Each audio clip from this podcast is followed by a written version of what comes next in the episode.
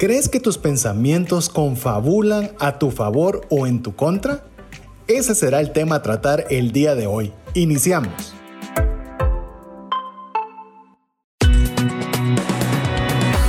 Nuestra mirada va más allá de los límites naturales. Nuestro objetivo, darte herramientas que puedan ayudarte a tomar decisiones financieras inteligentes. Somos trascendencia financiera.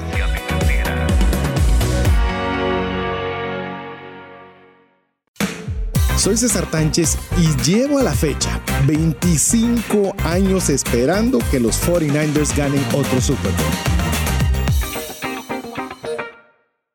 Hola, te saluda César Tánchez y como siempre es un verdadero gusto poder contar con el favor de tu audiencia en un programa más de trascendencia financiera, un espacio donde queremos ayudarte dándote conocimientos y herramientas para tomar buenas decisiones financieras. Como siempre es un verdadero gusto si eres ya de las personas que tiene algunos años de estarnos escuchando o bien si por es primera vez que estás eh, escuchando al respecto del programa, pues bueno, te quiero decir, en cualquiera de los casos, haremos todo lo posible para que el tiempo invertido en escucharnos valga la pena.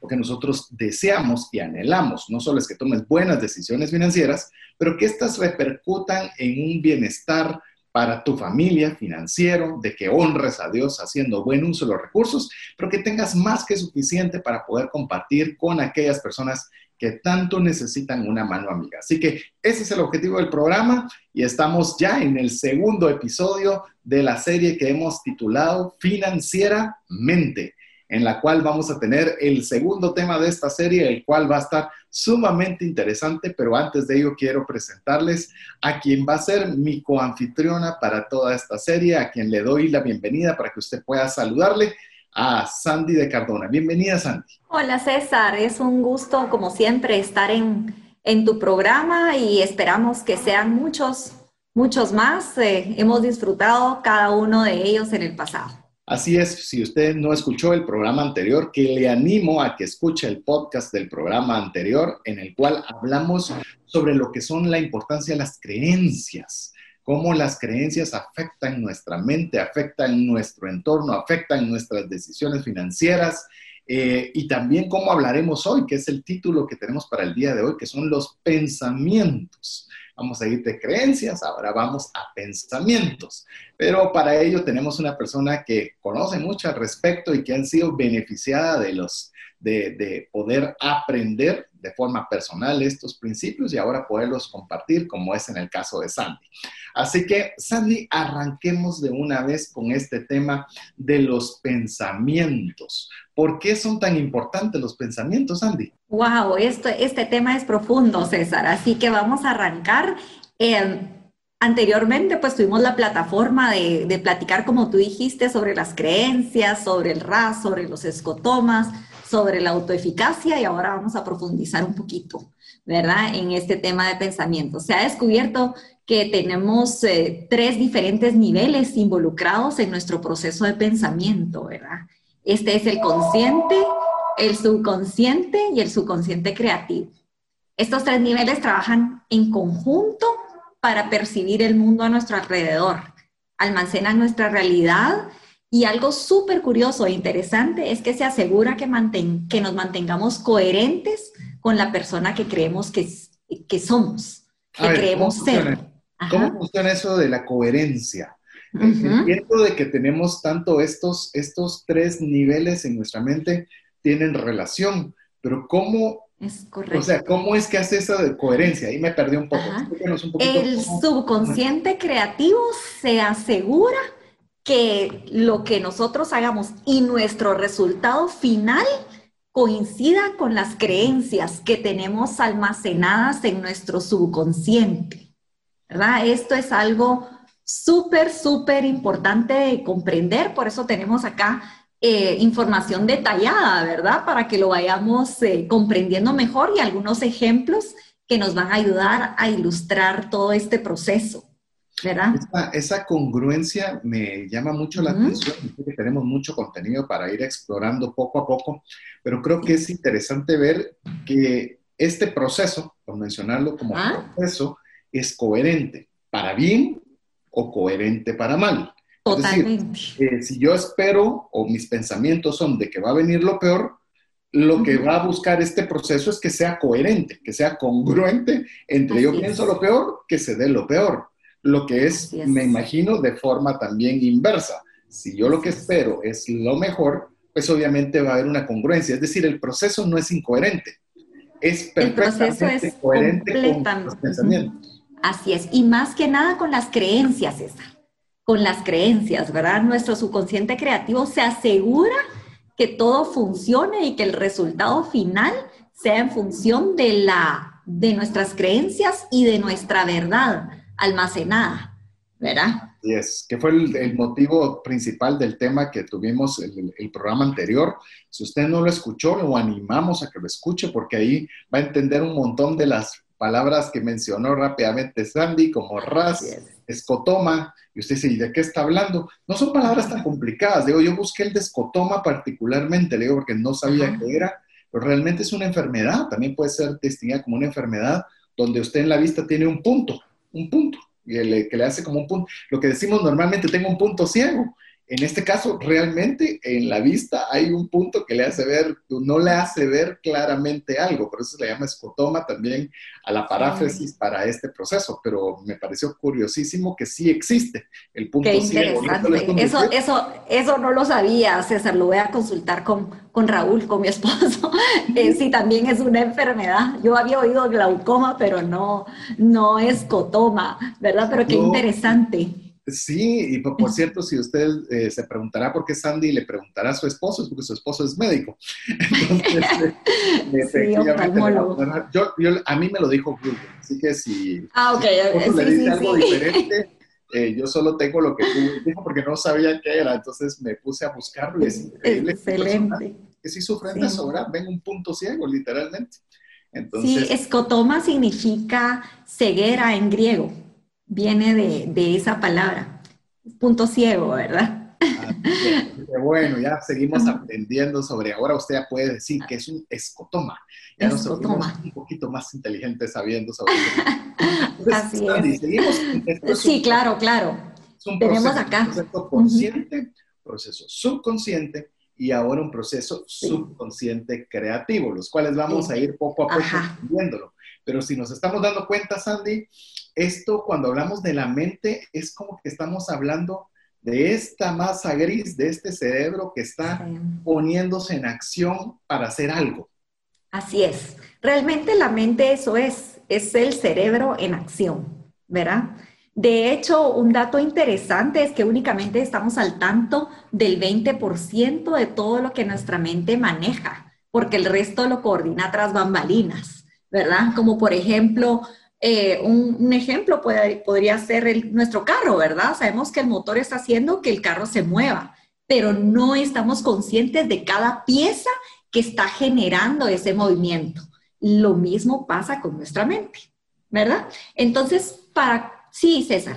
Sí, eh, básicamente que era, me recuerdo de acuerdo al programa anterior, eh, solo quiero ratificar que estamos, estoy entendiendo bien, es incluso un sistema de defensa de nuestra misma mente. Decir, no te puedo dar todo lo que pienso o todo lo que estoy percibiendo porque te volverías loco. O sea, tengo que filtrarlo a través del RAS para decidir ese 20% que es lo que considero que es relevante para la acción. Es decir, yo me pongo a pensar en un automóvil, como lo mencionaba Sandy, también me pongo a pensar en si voy a un restaurante a comer algún tipo de comida no estoy preocupado de cómo se hizo, si tenía A, B, C, cuánto tiempo conllevó. Yo simplemente quiero ver, oler y disfrutar con mi paladar la comida. Ese es mi 20% de lo que la mente me traslada y, el 80% que lo considero no relevante para ese momento, pues simplemente, ¿qué lo hace? ¿Lo deja? ¿Lo borra? ¿Lo elimina? ¿Qué, no, lo tiene ahí, lo tiene a disponibilidad para eh, utilizarse cuando sea el momento, cuando sea relevante. O sea, toda esa información está almacenada en nuestro disco duro o para los jóvenes en nuestra nube, ¿verdad? Nosotros entendemos el disco duro, ¿verdad? Pero los jóvenes, ese sería el concepto, ¿verdad? Para comprender la información. He hablado varias veces del disco duro, pero no sabía cómo explicarlo para que lo entiendan sí, los, los jóvenes sería la nube, ¿verdad? sí.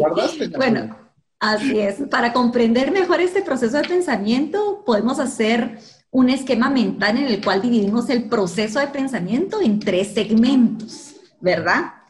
El consciente que perciba e interactúa con nuestro mundo alrededor, como la vista, el oído, el tacto, el, el olfato, ¿verdad? el subconsciente, sí, nuestros cinco sentidos. El subconsciente que es el servidor o la nube, ¿verdad? O el disco duro que almacena toda nuestra experiencia personal y las emociones relacionadas con lo que ha sucedido. ¿Sí? O sea, ahí vamos a guardar todo eso.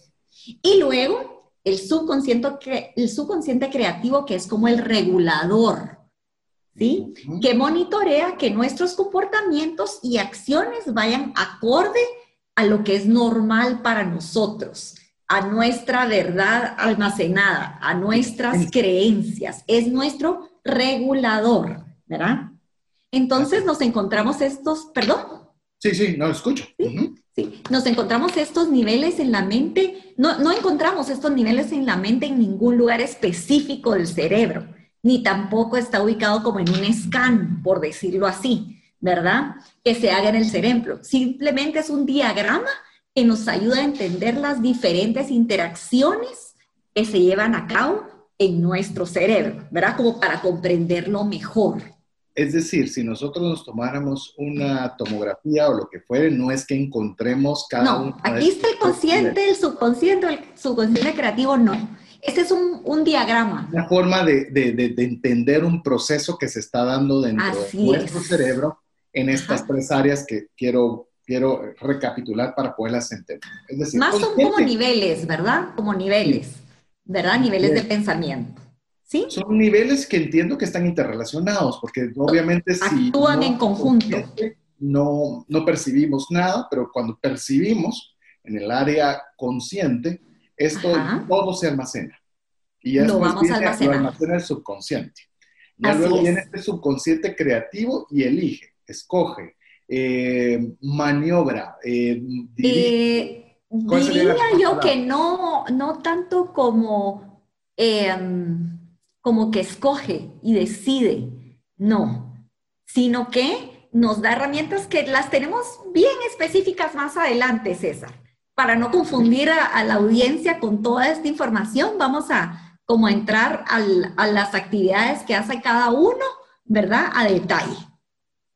Ok, ok, esperemos entonces. Me van a tener a mí en, duda, así que usted también va a estar en duda, pero lo importante, por lo menos de momento, es que entendamos que en nuestra mente se están desarrollando estas tres, estos tres ingredientes o elementos que están generándose de forma constante en este momento que usted nos está escuchando está activo subconsciente, porque usted está oyéndolo, lo cual se está almacenando en su subconsciente y luego vamos a ver cómo funciona, es algo de mi duda, de este subconsciente creativo. continuemos entonces, Pero digamos que para, como para afinar ahí, em, el subconsciente creativo regula y hace todo lo que necesitamos para mantenernos coherentes con lo externo y lo interno, ¿verdad? Lo que está sucediendo eh, afuera de nosotros y lo que está sucediendo dentro de nosotros, nuestras creencias. Sí, ok. Mantiene Un, equilibrio, un balance para, para lo que está afuera de lo que está dentro. Sí, correcto. La mente es como un iceberg, César, ¿verdad? Lo que está fuera de la superficie es lo consciente. Es una parte pequeña de todo el iceberg, ¿verdad? El subconsciente y el subconsciente creativo están bajo la superficie reaccionando ante las diferentes situaciones que enfrentamos. ¿sí? Algunos de nosotros podemos pensar que el consciente es lo más importante. Sin embargo, el subconsciente es realmente en donde se concentra el poder, ¿verdad? Y a la vez también es lo que nosotros podemos realmente controlar, porque obviamente la parte consciente, pues, es, es, llamemos de terceros, es todo lo que nuestros sentidos pueden percibir, lo que dicen de nosotros, lo que nosotros vemos de otras personas y demás, todo lo que nuestros sentidos nos afectan.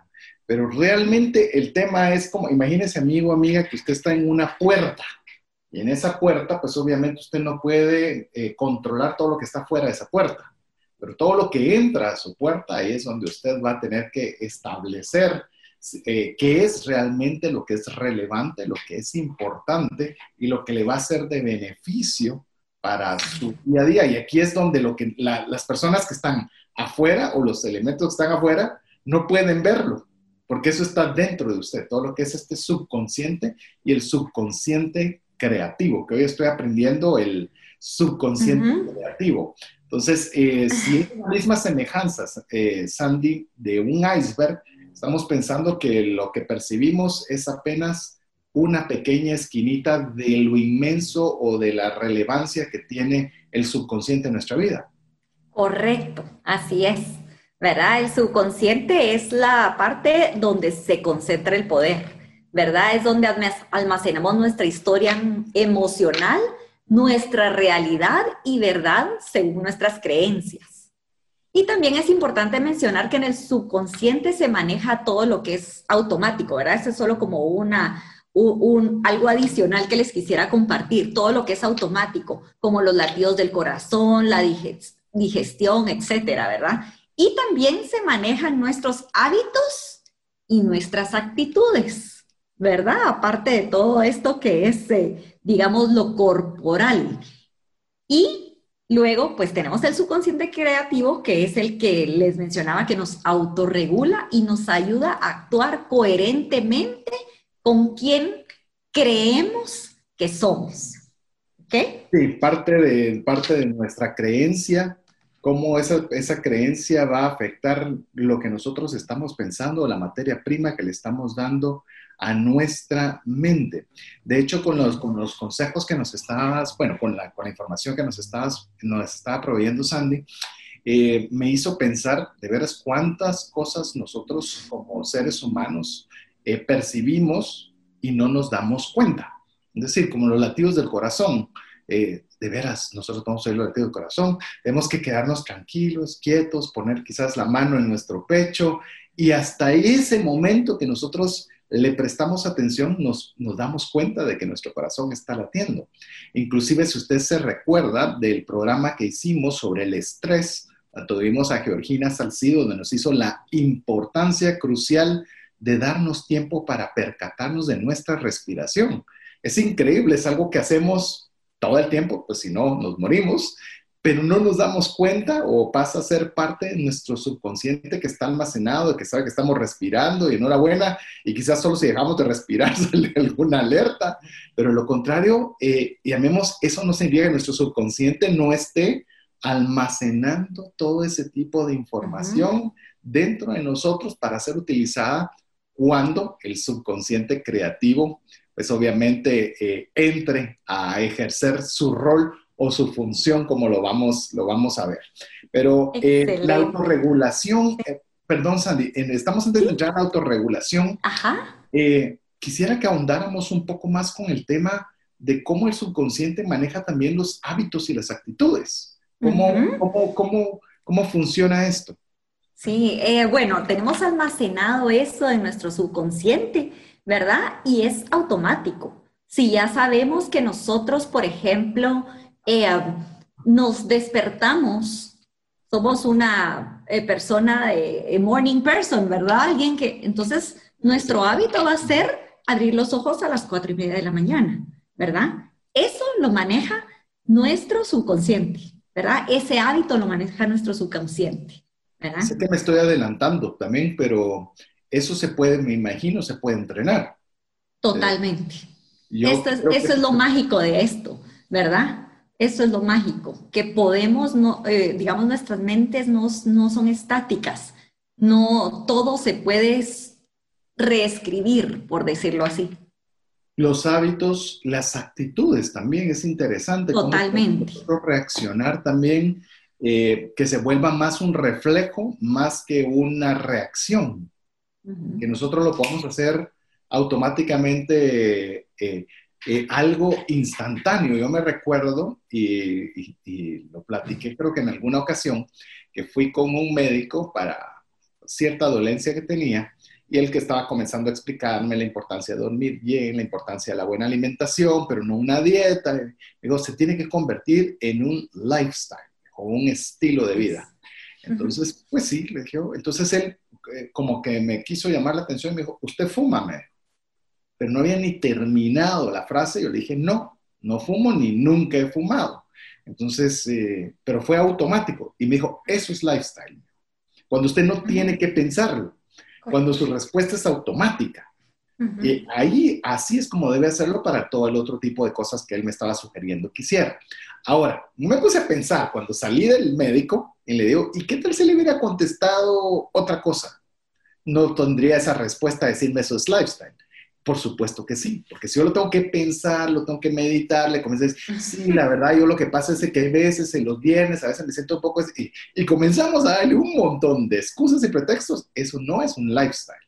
Entonces, eso se me imagina y es lo emocionante cuando nosotros podemos entender que nosotros podemos hacer de esto un estilo de vida, donde podemos entrenar nuestro subconsciente, nuestro subconsciente creativo, para que toda esa, esa carga consciente nosotros podamos únicamente utilizar como materia prima lo mejor de ella. Se imagina, Sandy, como, como nuestro sistema digestivo. Podremos comer un montón de cosas, pero el cuerpo decide esto me nutre, esto me sirve para esto y lo demás se expulsa. Yo simplemente poder, pero eso es, eh, ahí creo que está la parte tal vez interesante o más interesante de todo, es que nosotros somos los que tenemos que entrenar ese aparato digestivo llamado mente donde nosotros vamos a decidir qué materia prima es la que ingresa y cómo de la vamos hecho, a Sí, los hábitos están íntimamente relacionados con la creencia, ¿verdad? Eh, como, como tú lo mencionabas ahorita, ¿verdad? En el momentito que te preguntabas te que si fumabas, tú inmediatamente dijiste que no, porque tú te concibes a ti, ¿verdad? Tu verdad es que tú no eres un fumador. Entonces, todos tus hábitos y, tu actitud, digamos, respecto al, al, cigarro es coherente con tu creencia, ¿verdad? Y va a ser coherente, ese hábito es coherente con tu creencia, por eso todo radica en las creencias. Y em, cuando estamos hablando de creencias, es algo que nosotros damos por una verdad, solo por ponerlo. Obviamente hablamos un programa de 90 minutos, hablamos sobre eso, no lo, voy a, no lo voy a poner tan simple, pero poniéndolo en palabras sencillas. Entonces, podríamos decir que los pensamientos son, o podríamos irlos parametrando, en que son toda esta, es donde funcionan todo este subconsciente y este subconsciente creativo, que donde vamos nosotros alimentándolo, porque esto ya entra, ya, cuando comenzamos a razonar, pensar qué vamos a hacer, ahí ya estamos operando a nivel de nuestra mente y nuestros pensamientos. Y cómo estos pensamientos van a procesarse para que sean coherentes. Y esto me encanta porque a veces no podemos, amigos y amigas que nos está escuchando, nosotros poder pretender, por ejemplo, ser financieramente libres si nosotros no lo creemos si nosotros no nos alimentamos nuestro subconsciente y nuestro subconsciente creativo a poder creer que eso es una posibilidad. y yo, yo les puedo decir con total franqueza y se los digo ahora con mucho cuidado, eh, eso es la fe. Es la certeza, lo que esperamos y la convicción de lo que no vemos. Y lo he mencionado en distintos programas, pero creo relevante volverlo a hacer. El versículo bíblico que más miedo me da a mí hay varios, pero ese sí me da pánico, es que dice, sin fe es imposible agradar a Dios. Imagínese qué terrible es esa parte donde nosotros podamos en un momento específico no agradar a Dios. Es la falta de fe. ¿Y qué sería la falta de fe? Volvemos otra vez, sustituyamos la palabra fe. Si nosotros no creemos lo mejor, aunque aún no lo tengamos. O sea, yo quiero ser, eh, y se lo digo a usted, amigo, por ejemplo, agarré el ejemplo del cigarrillo. Si usted no empieza creyendo o cambiando su forma de pensar y su mente, definitivamente diciendo, no, es que yo no puedo dejar de fumar, para mí eso es imposible. Y yo no, tengo por seguro que por lo que hemos entendido en este primer segmento, no va a ser posible. porque este proceso que se da en la mente es congruente. Es, eh, si usted dice que no se puede, pues no se puede, pues se acabó. Pero si usted comienza a cambiar desde su mente, la vida le comienza a cambiar. Pero bueno, llegamos al final de nuestro primer segmento y nos vamos a dejar porque tenemos una parte bien importante que nos va a compartir Sandy sobre el subconsciente creativo, que básicamente tiene unas funciones bien interesantes y bien importantes que nosotros sepamos cómo funcionan. Quiero comentarle antes de ir a mensajes importantes para usted que usted puede escribirnos al WhatsApp más 502 59 19 05 42 y ser parte de la comunidad de trascendencia financiera. Pero mientras usted nos escribe al más 502 59 19 05 42, le dejamos con buenos mensajes. Hola, te saluda César Tánchez y tengo una pregunta para ti. ¿Te gustaría ir más rápido y más lejos en tus finanzas? ¿Te gustaría tener finanzas saludables y mantenerte así?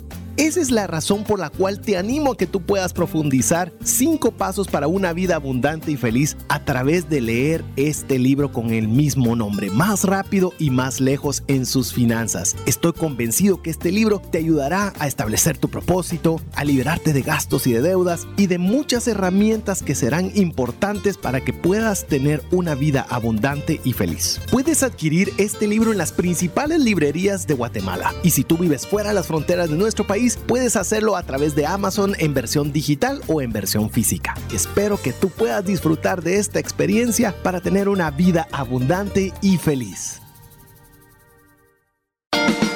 Decisiones financieras diligentes que honran a Dios y provean recursos para nuestras familias y prójimo. Agradecemos el favor de su audiencia siempre en Trascendencia Financiera para nosotros. Es muy importante saber de usted. Usted nos escriba al WhatsApp más 502 59 19 05 42. Estábamos, eh, Sandy, eh, conversando sobre de que el subconsciente creativo tiene algunas funciones, pero había un comentario muy importante que creo que no nos dio chance de conversar en el segmento anterior, que creo que vale la pena ampliarlo en este espacio, Sandy. Excelente. Bueno, sí, el subconsciente creativo, los hábitos, las actitudes, todo está, es un resultado realmente de nuestras creencias, ¿verdad? Nuestras creencias han sido formadas de básicamente de dos formas. Una, desde que éramos pequeños, cuando a nosotros nos, nos dan información sobre quiénes somos y nosotros lo asumimos como una verdad. Cuando una autoridad en nuestra vida nos dice, bueno, tú eres de esta manera y nosotros lo damos por hecho y lo asumimos como una, como una verdad en nuestra vida. Y otra forma de, de, formar nuestras creencias es a través de nuestros pensamientos, ¿verdad? Entonces, estas dos vías es lo que construyen nuestras creencias, ¿ok? Entonces, cuando estamos trabajando sobre una nueva creencia, necesitamos no pensar es yo quisiera, yo pudiera, sino ya darlo como un hecho. Yo soy, porque yo me desempeño de esta manera, yo logro mis metas financieras, por ejemplo, conectándolo con lo que decía, con lo que tú decías, César, hace un momentito, ¿verdad? Entonces lo tenemos que poner ya en nuestro presente. Así es como nuestro subconsciente lo registra ya como un hecho y va a poner a trabajar a, nuestro subconsciente creativo en función de esa creencia que ya tenemos establecida en nuestro subconsciente. ¿Ok? Maravilloso, maravilloso. Solo como ese paréntesis ahí. y amigo, amiga, le animo a que usted acepte eso para su vida. Yo sé que va a ser bien difícil que usted diga, si usted se considera una persona que gasta mucho, y decir, ¿cómo voy a decir que yo soy ahorradora cuando no lo soy? Pero no lo es porque su creencia, sus pensamientos son no lo soy. Entonces tenemos que cambiarlo. Primero la creencia, luego lo expresamos con nuestra boca y lo comenzamos a hacer una repetición, eh, a manera que cuando usted de repente se lo va, ahí sí vienen las frases, ahora veo de dónde están saliendo muchas frases, usted se cree, y cuando usted se lo para creyendo, entonces comienza a haber congruencia en todos estos niveles y dice, ah, ok, entonces eres ahorrador, ok, perfecto. Entonces vamos a alinearlo todo para ser ahorrador. Pero media vez la creencia y los pensamientos que nos dicen que somos gastones, entonces no van a permitir que haya esa coherencia. Tú dices, ok, sos gastón, lo que te voy a pasar son ofertas de Amazon, te va a pasar ofertas de Walmart, te va a pasar ofertas de todos lados, porque eres un gastador. Sos un gastador, entonces gasta. Así es. Y eso no es. que el gasto sea malo ni que ninguna de las empresas que mencioné sea malo, al contrario. Pero nosotros si queremos cambiar cabalmente, ese es algo tan importante y Sandy le hizo un énfasis que lo hizo el programa anterior y vale la pena reforzarlo, como él lo dijo, hablemos en presente, hablemos en presente, diciendo que somos, aunque nuestras actitudes del pasado, recuerda que el presente ya borra todo lo pasado, diga que no lo es, pero si usted lo cambia, cámbielo en presente. Me encantó. Buen, buen concepto. Ah, y digamos, para complementar esto, César, eh, digamos, si yo, mi creencia es que soy gastona, entonces mi RAS, mi sistema de activación reticular, va a sacar toda esa información que me va a dar ese camino hacia seguir gastando, ¿verdad? O sea, esa información es la que mi RAS va a considerar relevante porque va a ser coherente con mi creencia. ¿Ok? Fantástico, fantástico. Bueno. Así que amigos, no vaya a escuchar solo este programa si de casualidad es la primera vez que nos está escuchando. Regrese, por favor, regrese, escuche el anterior, que le, vaya, le, lo va a degustar más este programa cuando va uniendo las piezas. Pero bueno, estamos hablando ahora sobre el subconsciente creativo que tiene eh, varias funciones, cuatro si no estoy mal, Sandy. ¿Cuáles son esas Así es, sí. Bueno, eh, en general nos autorregula, ¿verdad? Entonces, la primera función es que nos que evalúa si estamos actuando coherentemente con nuestra verdad para mantenernos dentro de esa persona que creemos que somos, ¿ok? Primero, evalúa. Esa es la primera función. Luego, genera energía y creatividad para mantenernos dentro de nuestra verdad. ¿Ok? ¿Sí?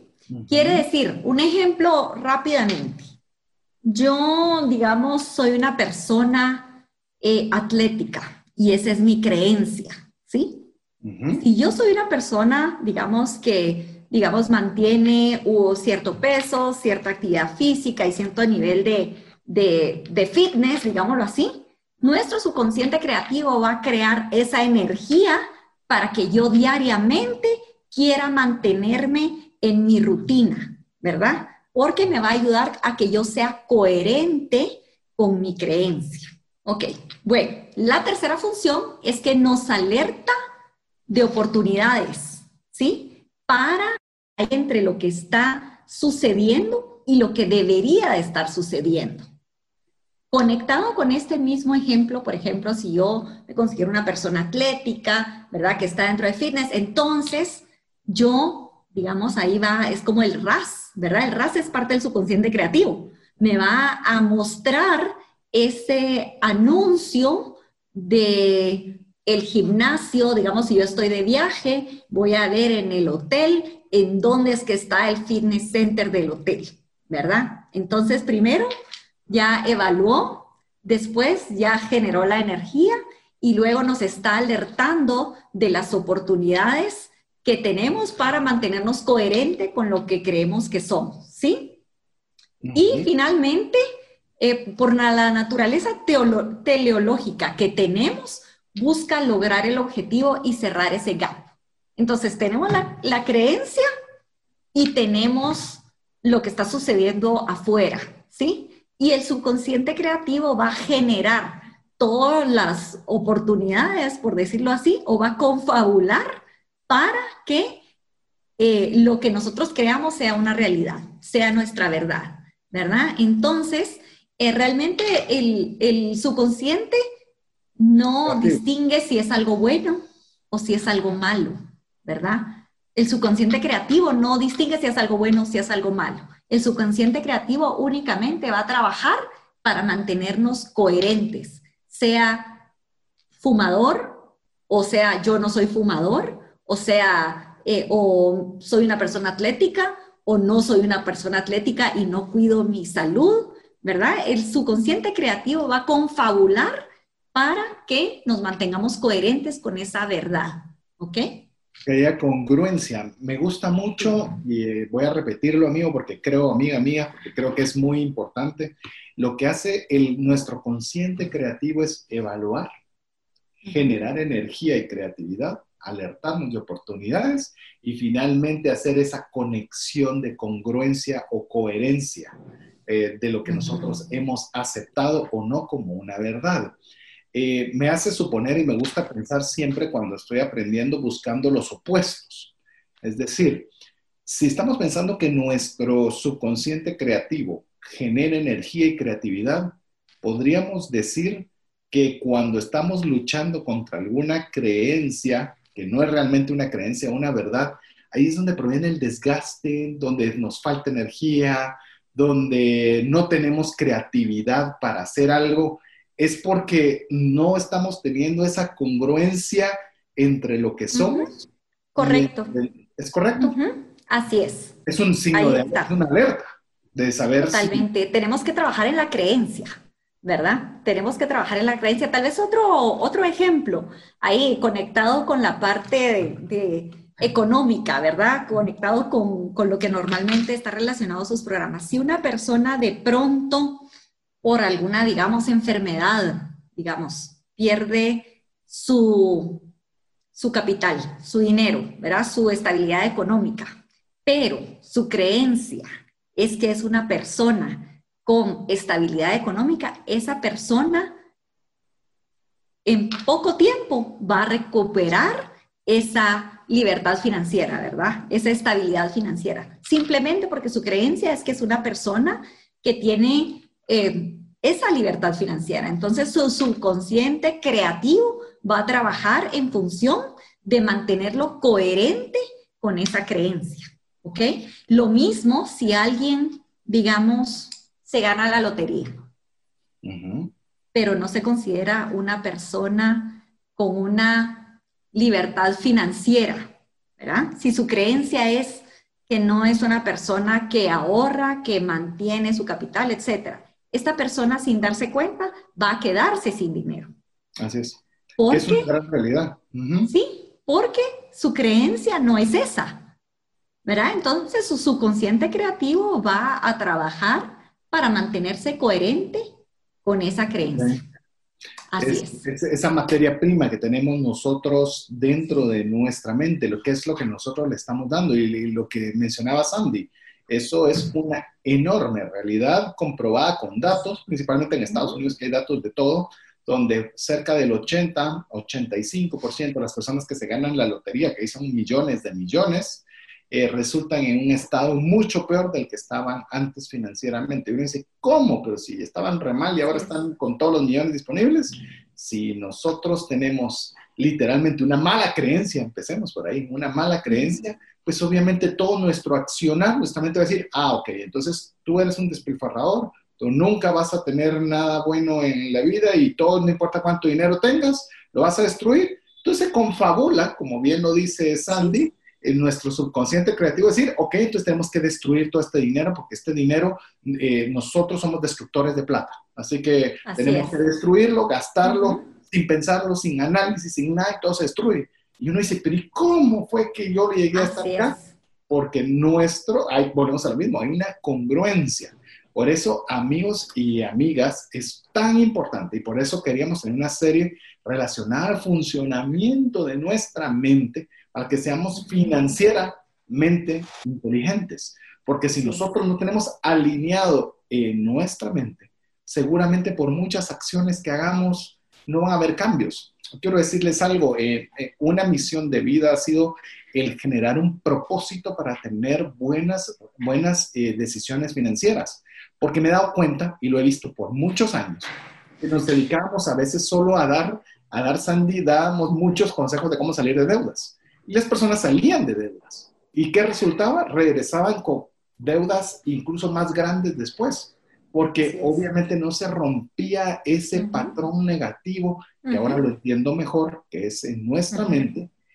Y entonces comenzamos mejor a cambiar la idea, de decir, ok, vamos a ir más despacio, pero vamos a cambiar la razón por la cual hacemos las cosas. Vamos a, empezar a actuar en fe. Ahora ya lo podemos ver que también es un, es un proceso mental que Dios puso en nuestra mente para poderlo realizar y empezar desde ahí, porque si no hacemos eso, resultados breves o golpes de suerte como los que mencionó Sandy de una de sacarse la lotería, pero no nos llamemos tenemos que tener cuidado de esa relación y me parece genial como Dios en su sabiduría hace de nuestra mente que nos dé una correlación, es coherente, o sea, nuestro, nuestro subconsciente es más, más, más congruente de lo que nosotros pensamos. Así es, así es, y por eso, eh, César, realmente para nosotros pensar en este curso, en este PX2 para jóvenes, o sea, qué mejor que los jóvenes puedan entender ese proceso que se lleva a cargo, eh, que se lleva, sí, eh, sí, que lleva su mente, ¿verdad? Y que tiene su mente a cargo y que puedan empezar como a trabajar en, en sus sueños, ¿verdad? Y que sepan cuándo necesitan trabajar en sus creencias, ¿verdad? Para que todo a su alrededor confabule en función de, de sus sueños. Inclusive con lo que estaba mencionando, Sandy, cuánta curva de aprendizaje les acortamos. Totalmente. Les hacemos una, o sea, nosotros aquí en el programa, tal vez quizás uno de los principales objetivos que nos hemos procurado, o espero que lo estemos logrando, eh, amigo y amiga, es acortar curvas de aprendizaje. Porque uno puede aprender por la vía larga, ¿verdad? O sea, a base de prueba y error, golpe, experiencia, y tal vez uno recapitular de qué fue lo que hizo bien o mal, y en base a eso, pues tomar una mejor decisión en el futuro. Pero qué mejor si nosotros podemos tener personas que nos puedan ayudar y darnos conocimientos que nos acorten esas curvas de aprendizaje. Y más en los jóvenes, darles ese, para mí es eh, la, los cimientos. Porque si todo si eso está bien, lo que construye encima va a funcionar bien, pero si los cimientos no están bien, pues va a ser más complicado y vamos a irnos por, la, por el camino largo. Así es. Y también, César, para los padres. O sea, las creencias que nosotros eh, ponemos en nuestros hijos. Nosotros somos una autoridad para ellos, ¿verdad? Sobre todo cuando están pequeños, ¿verdad? Entonces nos escuchan y nosotros podemos poner esas creencias. Pueden ser buenas. Por supuesto que nunca van a ser intencionalmente malas, ¿verdad? Pero tenemos que tener cuidado de qué es lo que les decimos a nuestros hijos, ¿verdad? Pero nos movemos hacia lo que pensamos. Totalmente. Y lo que nosotros sembramos en nuestros hijos, eso es lo que realmente ellos también se van a mover hacia esos pensamientos que nosotros les estamos sembrando. Yo lo he mencionado eh, y ahora tal vez que tengo la dicha de tener a Sandy para que nos pueda, con una persona conocedora en el tema, darnos la forma técnica. Pero les digo, una de las peores cosas que nosotros podemos hacer con nuestros hijos es decirle, es que vos sos tonto, que no te da la cabeza. Y vos para las matemáticas sí no servís. Entonces, ¿cómo pretendemos nosotros, como padres, de que nos saquen buenas notas en matemática? Que no sea de los peores en su clase, porque nosotros mismos le estamos dando el camino a donde sus pensamientos, ah, si yo soy malo para mate, yo nunca sirvo para estudiar, yo soy, yo, a mí no me da la cabeza y todas las cosas que vienen. Yo no estoy diciendo que no regañe a sus hijos, por cierto, si están siendo haraganes o no quieren hacer su tarea o lo demás, pero la forma en la que lo expresamos, la forma en la que podemos nosotros trasladar esos pensamientos cambia. Tú eres bueno para matemáticas, lo que necesitas es esforzarte más, necesitas lo que sea, pero nosotros ser los primeros y que podamos nosotros inyectarle esos pensamientos de bien, porque marcan el camino, son los que determinan, y en el caso hablamos de los hijos, pero hablemos, Andy, también del que es un jefe en una oficina. Totalmente, totalmente. ¿verdad? Sí, y cómo pueden como ir cambiando ese chip, ¿verdad? No, no diciéndole, es que eres así, sino, bueno, esta vez fue así, la próxima vez y este es un gran tip de The Pacific Institute, ¿verdad? Siempre decir la próxima vez. ¿Por qué? Porque entonces las personas, los niños, los, eh, eh, los colaboradores de, tu empresa van a visualizar la próxima vez y lo van a visualizar de una manera como debe ser, ¿verdad? La próxima vez puedes sacar una excelente nota en matemáticas. La próxima vez puedes entregar tu, proyecto a tiempo. La próxima vez, ese es un gran tip. Se los dejo ahí y eso viene más adelante, pero, pero conectado con lo que decía César, eh, iba con manía al dedo. Sandy, quisiera, antes de terminar este segmento, que hiciéramos una breve recapitulación de cada una de estas tres áreas que acabamos de comentar. Con gusto, con gusto. Bueno, eh, hablamos del consciente, del subconsciente y del subconsciente creativo, ¿verdad? Entonces, el consciente es el que recibe o percibe toda la información a nuestro alrededor, ¿verdad? Donde ingresa la información. El consciente también evalúa y decide qué va a hacer. Este proceso lo veremos con mayor profundidad en el siguiente segmento, pero eh, les, les dejo esto como un anticipo.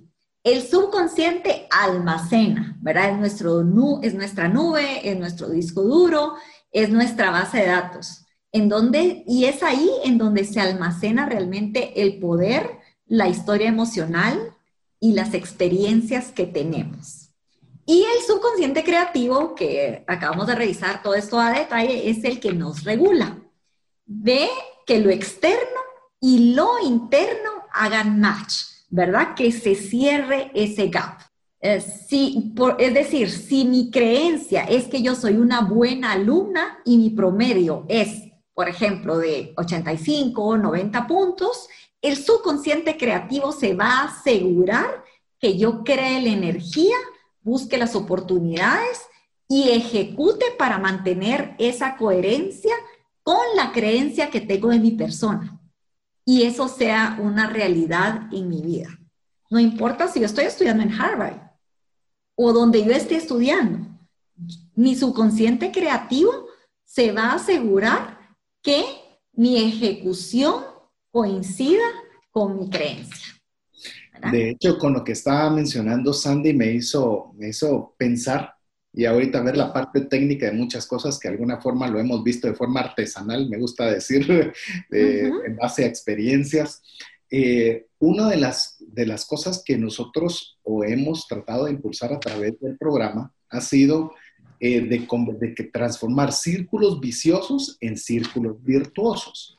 Es decir, si antes yo no podía lograr algo, pues bueno, trazarme un objetivo, me quiero ir de viaje, cuesta mil quetzales, debo ahorrar durante 10 meses 100 cada mes y comenzarlo a hacer lo posible por lograrlo, resulta que cuando lo logra hacer, inmediatamente dice, voy a, ponerme otro objetivo porque lo logré. Y eso es lo que de alguna forma hemos procurado siempre como programa de que usted alcance esto. Hoy estoy pensándolo en base a lo que estoy aprendiendo, o estoy aprendiendo junto con usted, amigo, amiga, eh, de que cuando nosotros estamos dándole esa materia prima a nuestro subconsciente creativo, estamos diciéndole, yo sí puedo, o sea, sí lo logré. Entonces, como sí logré irme de viaje, ahora puedo irme de viaje a un lugar más lejano. Es decir, nuestra creencia cambió en el momento que usted lo logró. En el momento, por eso me imagino también que tanto los buenos deportistas, pues refiero a los que tienen talento innato o los que tienen un talento innato para los estudios, no les cuesta seguir siendo los mejores, pues no les cuesta entre comillas, no les cuesta eh, mentalmente creérselo porque como sacan 100 y saben que pueden sacar 100, entonces se esfuerzan por sacar el 100 y muy probablemente van a sacar 100 o pegadito al 100, porque eso ya es una creencia, ya lo dan por hecho. Entonces al darlo por hecho, resulta que tienen 75% del, del, del objetivo ganado porque su cabeza no va a confabular en contra va a confabular a favor de lograr eso que usted ha logrado. ¿Y sabe qué quiero dejarle con una tarea? Si usted ve esto todavía muy complejo, le encanta, le gusta, pero lo ve complejo, póngase un objetivo pequeño financiero, pequeño, arribita de su área de confort. Yo nunca he ahorrado nada, he escuchado varios, de veras, me dicen, no lo logro, tengo dinero, me hacen salario y yo encuentro la forma de irme rápido a, a los malos financieros a tener quiebra financiera y demás. Yo le voy a decir algo, propóngase, voy a ahorrar un quetzal, un dólar, un yen, un euro, lo que usted quiera, todos los días, durante un mes. Y voy a lograrlo durante 30 días. Cuando usted lo logre, se va a dar cuenta que ya es una creencia chiquitita, pero ya tiene una creencia. Y esa creencia, o sea, ah, lo logré, logré ahorrar 30 al mes, sí, buenísimo. ¿por qué no pruebo dos? Y usted se da cuenta que comienza a poner en práctica el hacer esa congruencia. Cuando usted sienta, se vuelve una persona ahorradora, una persona diligente en el uso del ahorro de, sus finanzas personales. Pero bueno, llegamos al final del segmento. Tenemos todavía mucho más que compartirle. Qué alegre, estoy aprendiendo mucho. Espero que usted también esté aprendiendo bastante. Recuerde de comunicarse, ponerse, eh, ser parte de nuestra comunidad de trascendencia financiera al más 502 59 19 05 42. dejamos que usted nos escriba y estamos en breve de vuelta con usted. Hola, te saluda César Tánchez y tengo una pregunta para ti. ¿Te gustaría ir más rápido y más lejos en tus finanzas? ¿Te gustaría tener finanzas saludables y mantenerte así?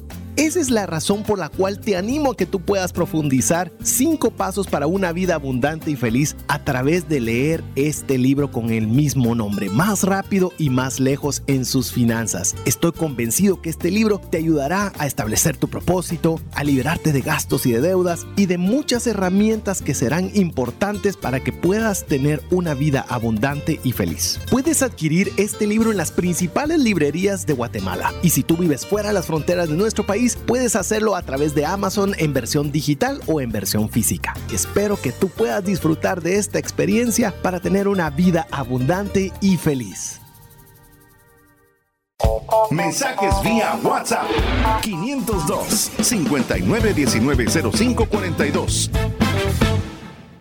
Espero que usted esté con papel y lápiz anotando cada uno de sus aprendizajes y más importante aún, cómo va a poner en práctica alguno de todos estos conocimientos aprendidos para que usted pueda aplicar lo que decimos constantemente en trascendencia financiera.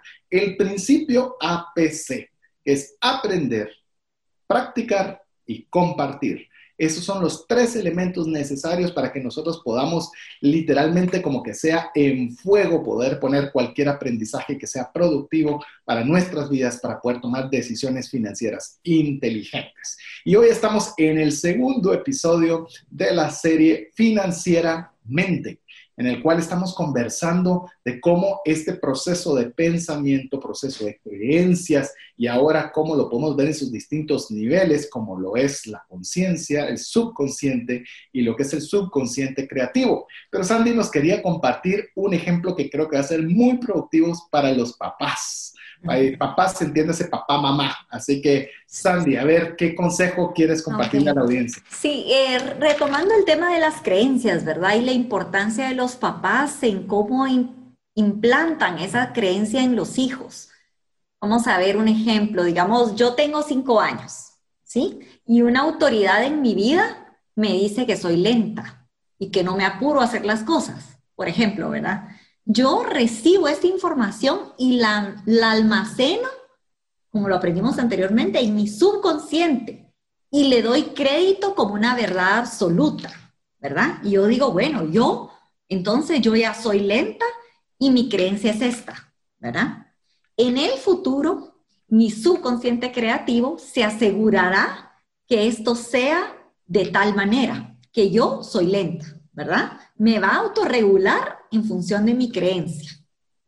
Por ejemplo, ya yo adulta tengo una reunión importante, ¿verdad? Digo, bueno, voy a poner mi, mi despertador temprano, me levanto temprano para ir a la reunión y voy en tiempo, pero luego tomo una llamada que me toma más tiempo, leo el periódico, se me olvida la computadora, tengo que regresar, de tal manera que creo las circunstancias para mantener la coherencia con mi creencia de llegar tarde y ser lenta.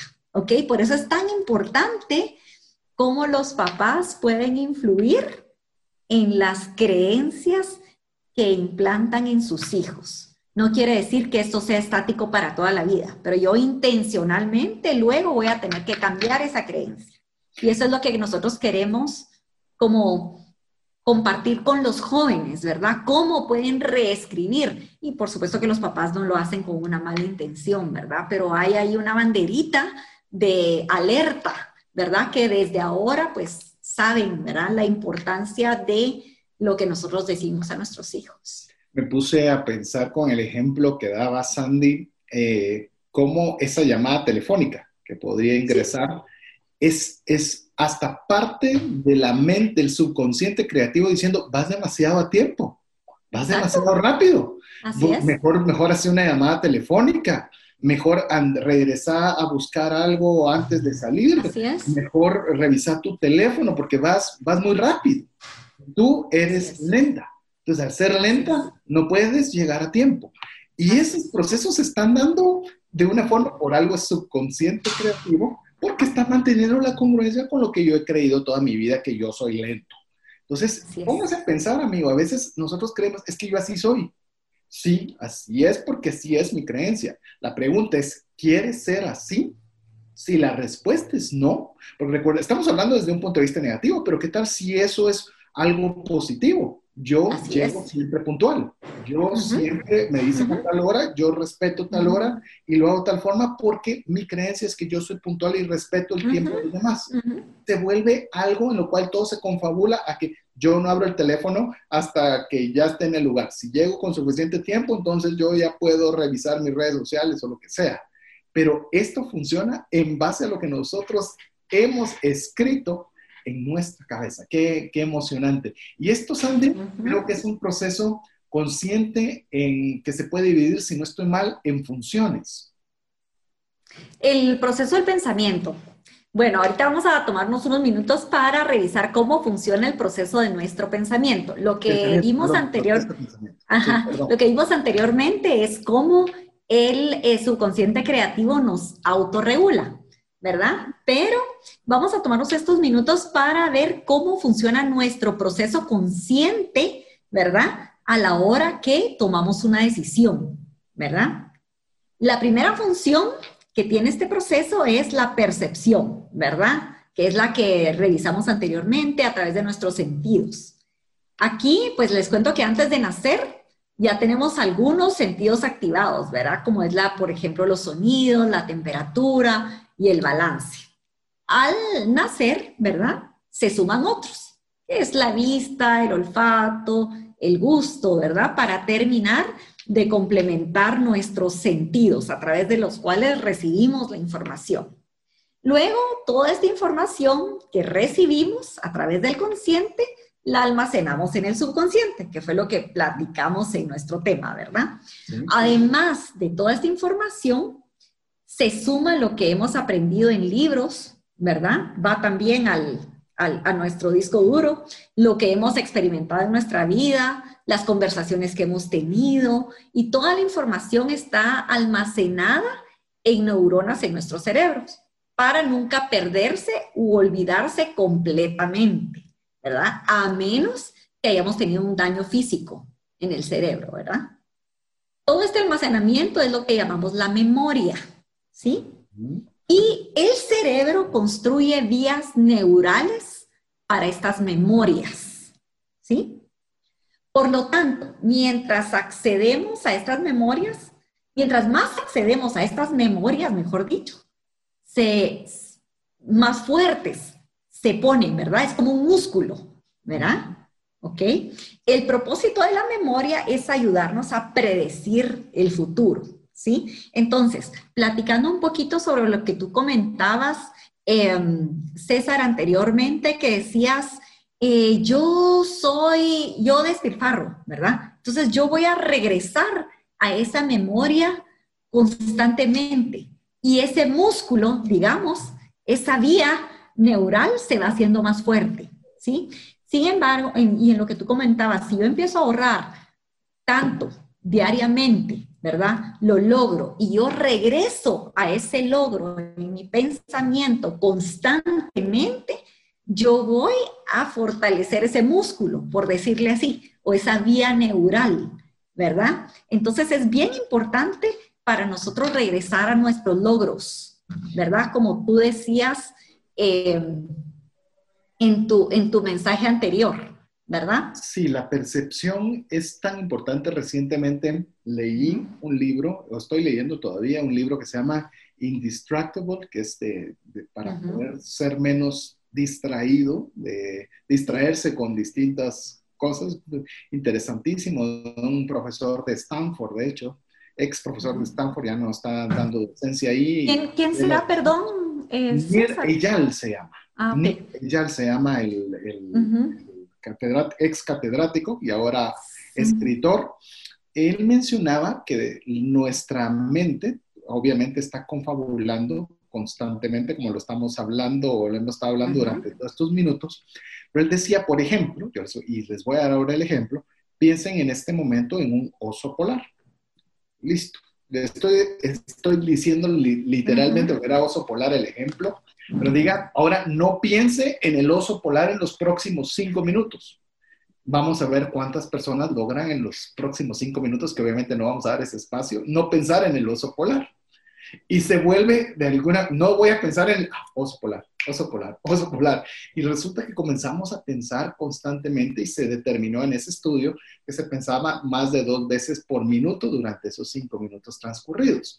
Es decir, nosotros vamos a darle un énfasis por lo que estoy entendiendo, unido a lo que leí en la lectura del libro, con, con, la, con esta primera parte del proceso, que es la percepción que nos comentaba Sandy, ¿a qué le vamos a aplicar nosotros ese músculo a la mente? Se, se lo vamos a aplicar a qué? O sea, ¿qué es aquella memoria que va a estar en la plena superficie y resalta como el oso polar? No más, no más se mencione rápido, activo, o es de los que vamos a dejar hasta atrás. Que dado caso, eso es parte de lo que nosotros como seres humanos, como bien lo mencionó Sandy, desde el momento que nacemos traemos percepción, conciencia de todo nuestro ambiente, frío, dolor, hambre y demás, que por eso los papás recién que se están estrenando, pues saben de que les toca las noches algo duras, el bebé no sabe qué sucede, simplemente sabe que tiene frío, hambre o algo tiene. Y para lo único que sabe, pues es llorar y expresar sus sentimientos. Pero conforme vamos creciendo, nosotros vamos alimentándonos de las eh, vivencias, de las experiencias, de lo que leemos, de lo que vemos, de lo que nos ha tocado vivir en la vida y nos va marcando. Somos nosotros los que tenemos que de alguna forma, por eso ahora ya entramos al tema de la conciencia, qué son aquellos pensamientos o de qué es aquello que nos vamos a alimentar nosotros en la percepción. Por eso yo les voy a decir y lo vuelvo a repetir mil veces, una de las mejores formas en las cuales podemos nosotros colaborar o confabular en nuestro favor es cuando alimentamos nuestra mente de buenas lecturas. Nosotros comenzamos a leer buenos libros, buenas biografías, buenos materiales, o usted como está escuchando este programa, usted comienza a darle músculo a ciertos pensamientos que son productivos en su vida. Y eso, amigo, amiga, es de alguna forma, como yo lo percibo, Sandy, la importancia de la percepción, porque no solo es que todo el mundo me tire lo que quiera, porque yo también podría llenarme de percepción de que me hablen de cómo está mal la economía, que qué difícil es todo, que la, este mundo se va a acabar, que todo, la inseguridad y de repente yo estoy alimentándome de miedo, de temor, de escasez, de un montón de cosas que realmente me afectan o me van a confabular en mi contra lejos de algunos aprendizajes o vivencias de forma intencional que mejoren mi vida. Te van a ayudar a construir escotomas para lo bueno. Si solo sumas lo malo, ¿verdad? Entonces va a ser difícil que puedas ver oportunidades, ¿verdad? Porque tú ya estás cerrado a la creencia de que ahorita todo es malo. Ahorita no hay oportunidades. Mm. Ahorita no se puede ahorrar ahorita no se pueden conseguir clientes, ¿verdad? O sea, es, eh, todo redunda en esto. Este segmento que estamos platicando es en función de cómo, eh, toma, cómo tomamos decisiones, ¿verdad? Entonces, primero pues tenemos esta, esta información que entra a través de nuestro consciente, ¿verdad? Y lo almacenamos en nuestra memoria. Y la memoria es eh, una, digamos, como nuestro medio para eh, ir a traer esa información que nos va a ayudar a predecir el futuro y a tomar nuestras decisiones. Sandy, solo quiero hacer una, una, pequeña, añadir algo a lo que estaba mencionando porque creo que es muy importante. Hay ciertos libros, y disculpe que le hable mucho de los libros, pero estoy convencido que si usted quiere mejorar su vida, tiene que leer. Y si ve a cualquier persona que usted admire, son personas que leen. Bill Gates, sé que algunos ahora lo quieren, yo no, no mucho lo quieren, pero igual una persona que ha tenido éxito comprobado, tiene, lee cualquier cantidad de libros. Ah, no, pero a mí Facebook es lo que me gusta. Pregunte Mark Zuckerberg, tiene listado de libros los que les deja. personas que leen mucho. Pero, ¿qué quiero yo decirlo con lo que mencionaba Sandy? A, lo que es la memoria. Usted puede leer un libro, me ha pasado a mí, seguramente si usted lee, le ha pasado a usted también, y seguro le ha pasado a Sandy, que lee un libro me pareció interesante, pero eh, no, no tuve mucho que poner en práctica en este momento.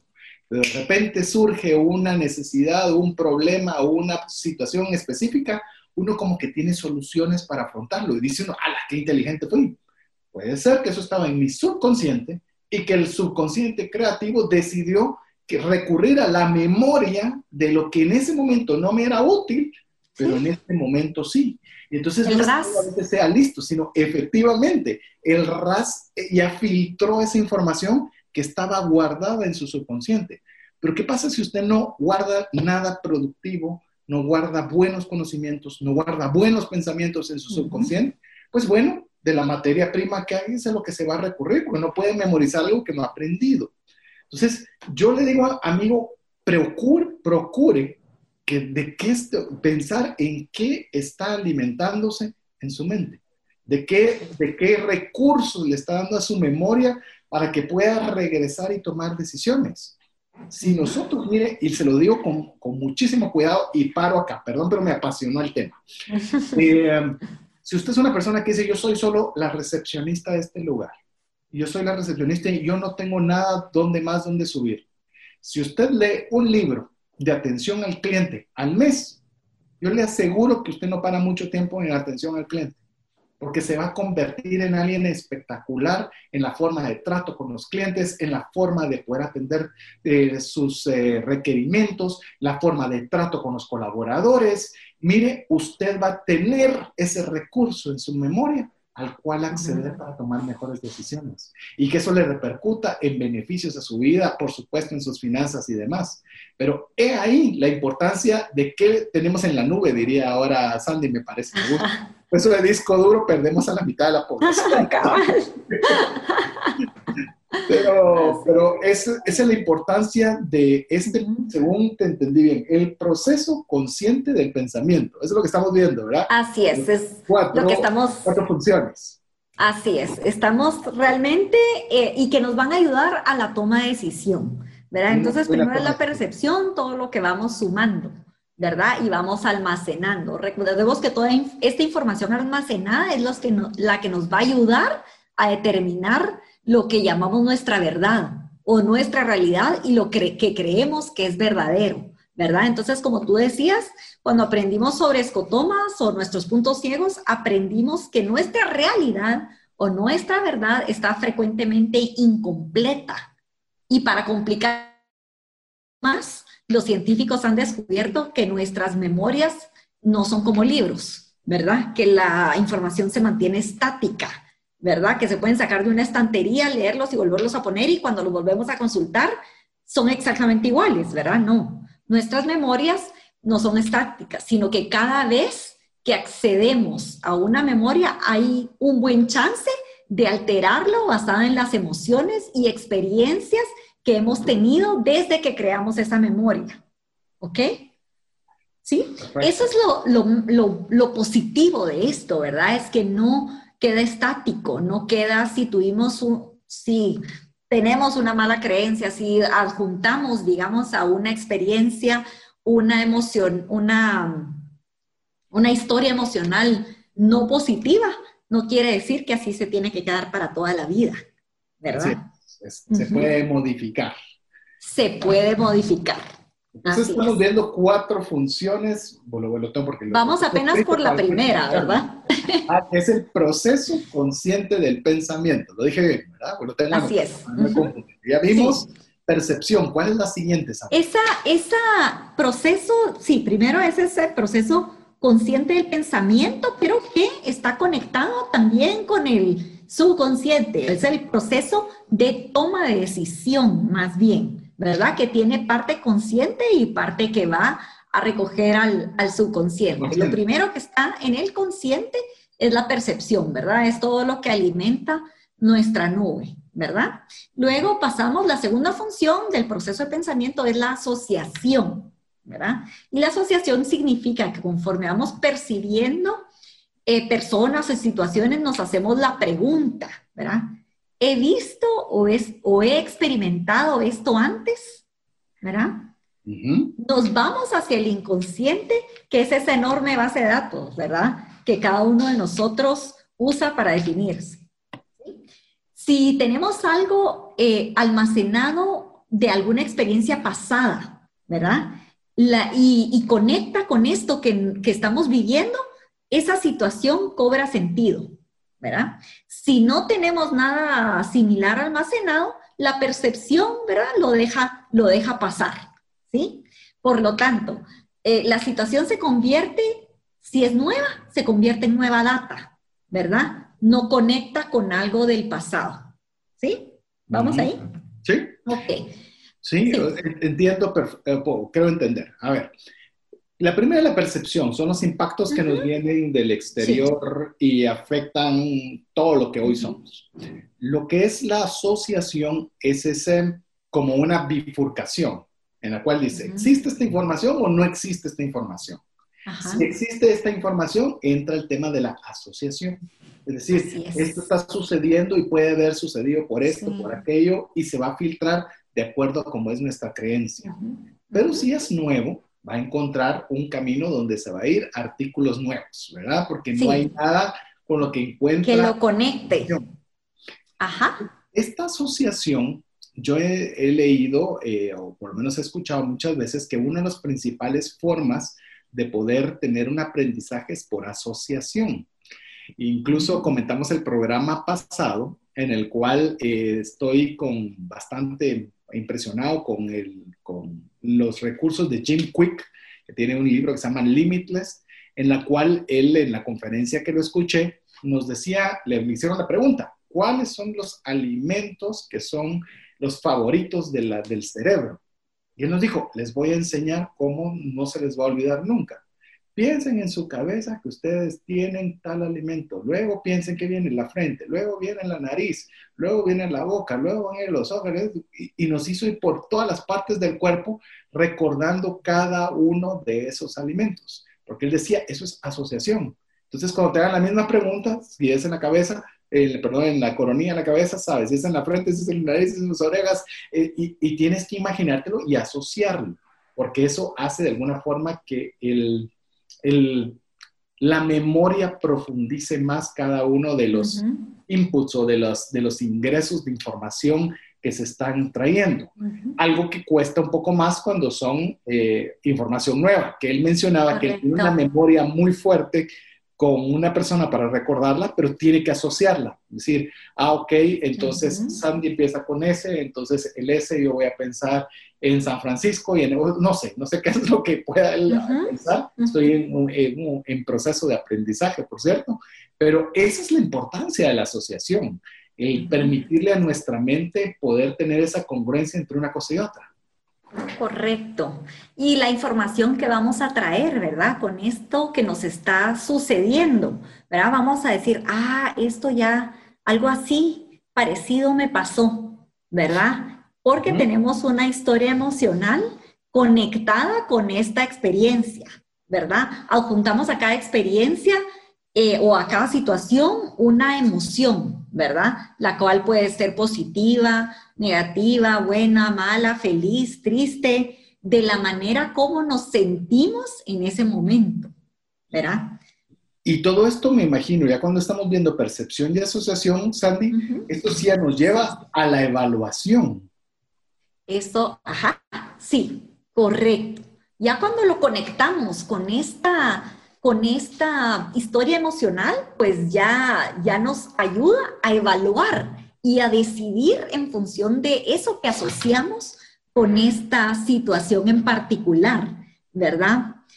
Todas estas emociones y, reacciones están almacenadas al igual que, nuestras memorias, ¿verdad? Que nunca se pierden a menos que decidamos cambiarlas. Que esto es lo, lo positivo de esto, ¿verdad? Cada, una de estas, eh, estas maneras como nos sentimos, ¿verdad? Ante una situación se funden con esa experiencia y están asociadas a esa situación en particular, que más adelante nos van a ayudar a tomar nuestras decisiones, ¿verdad? Vamos a pasar a la fase de evaluación y de la toma de decisión en función de esto, ¿verdad? Primero de lo que percibimos y luego de con qué lo asociamos. ¿Asociamos esto con algo bueno o lo asociamos con algo malo. Y ya pasamos al proceso de evaluación. ¿Cómo funciona la evaluación, Sandy? No, ah, ah, la, la función de la evaluación es lo que sigue, es la tercera función del proceso de pensamiento, ¿verdad? Una vez determinamos si existe una asociación o no, la evaluación está haciendo la pregunta, ¿hacia dónde probablemente me conduce esto? ¿Estoy viendo o que estoy experimentando? ¿Es algo bueno o es algo doloroso? ¿Es algo positivo o es algo negativo? ¿Verdad? Constantemente nosotros estamos evaluando, César, las probabilidades de lo que estamos experimentando. Y luego, y más importante, proyectando el futuro, pero basados en lo que nos ha sucedido en el pasado. ¿Ok? Sí, porque es de, donde tiene la recopilación de la información. Así es, así es, así es. O sea, podemos tomar decisión o evaluar en base a las experiencias, en base a la memoria, en base a la información que tenemos dentro. Sí, correcto. No podemos, no podemos hacerlo de lo que no tenemos. Así es, así es. Entonces. Finalmente nos lleva, Sandy, al, cuarto, al cuatro, al cuarto, a la cuarta función, o es la consecuencia de las tres, lo que es la decisión. Sí, eh, digamos que este proceso de evaluar, sí, es lo que nos va a conducir a la, a la decisión, ¿verdad? Eh, la certeza de nuestro juicio tiene que ver mucho con la realidad almacenada que tenemos, ¿verdad? En la cual pueden faltar piezas. ¿verdad? O puede ser defectuosa o aún, aún más eh, interesante, ¿verdad? Sazonadas con las emociones que tuvimos en el pasado, ¿verdad?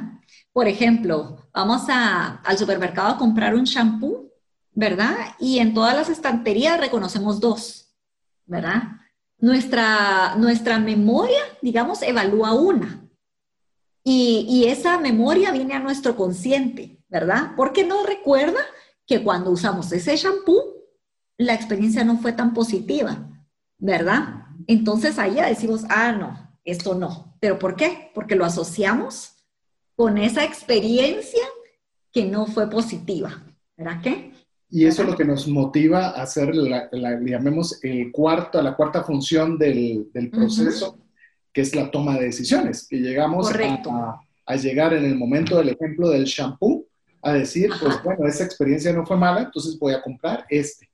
Ya vemos, esa toma de decisión conllevó todo lo que acabas tú de conversar, ese, ese proceso mental para que finalmente tomemos una decisión, que puede ser una decisión positiva, una decisión eh, mala. Yo, yo tal vez solo quiero añadir y dejarte este espacio final para cerrar este tema, es las decisiones, debemos procurar hacer decisiones inteligentes. Por eso hablamos en este caso del programa decisiones financieras inteligentes. ¿Significa que siempre te van a salir positivas? No, pero al menos la toma de decisión en base a ese momento en particular era la adecuada. Es decir, yo puedo decir en un semáforo que está en rojo, la decisión inteligente es parar, sí. Y de repente alguien atrás no me vio y me chocó, sí. Entonces, ¿por qué me chocó? Mi decisión fue inteligente, sin embargo, el resultado no fue positivo pero yo puedo también atravesarme en rojo y que no me pase nada, decir, pero no me pasó nada. Eh, hagámoslo uno en diez, hagámoslo diez veces y con una mala que salga, pues bueno, no justifica una buena decisión. Es como yo veo el tema de la toma de decisiones como el cuarto y último alimento, Sandra. Así es, así es. Normalmente estamos haciendo las decisiones o tomando las decisiones del futuro, no en lo que puede ser, sino en lo que ha sido. ¿Verdad? Porque vamos a recoger esa información con nuestra asociación y en base a eso evaluamos y decidido, y decidimos, ¿verdad? Y la memoria emocional que tenemos guardada eh, ante de una experiencia en particular, ¿verdad? Eh, y digamos, retrocediendo un poquito, César, a lo que platicábamos de lo que tú mencionabas del ahorro, ¿verdad? Eh, regresar a esos logros, ¿verdad? Eh, algo que es, ha sido positivo en nuestro, en nuestro pasado eh, y que nosotros hemos logrado regresar a esas, a esas memorias constantemente eh, es una asociación positiva para el futuro, ¿verdad? Con lo que nosotros vamos a decidir, con lo que nosotros nos vamos a poner como meta, ¿verdad? Porque vamos a tener esa asociación de logro, ¿verdad? De haber completado esa meta. Así es, y así tener buenas, tomar buenas decisiones. Así que esperamos que este programa le haya dado un montón de ideas para tomar buenas decisiones y en el caso específico del programa, buenas decisiones financieras. No quiero terminar el programa sin que Sandy nos pueda eh, podernos indicar alguna, algún teléfono o alguna forma de contacto.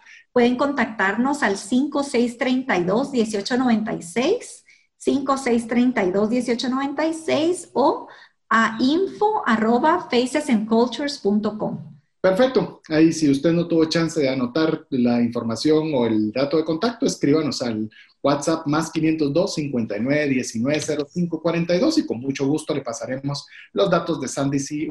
Así que mientras estamos en el próximo programa, que tendremos todavía un programa, estamos todavía viendo si uno o dos más de esta serie financieramente, queremos agradecerle el favor de su audiencia en nombre de Sandy Cardona, Jeff en los controles, su servidor César Tánchez, en espera que el material haya sido de ayuda y bendición. Mientras nos vemos nuevamente, que Dios le bendiga. Por hoy, esto es todo. Esperamos contar con el favor de tu audiencia en un programa más de Trascendencia Financiera. Esta es una producción de iRadios Guatemala Centroamérica.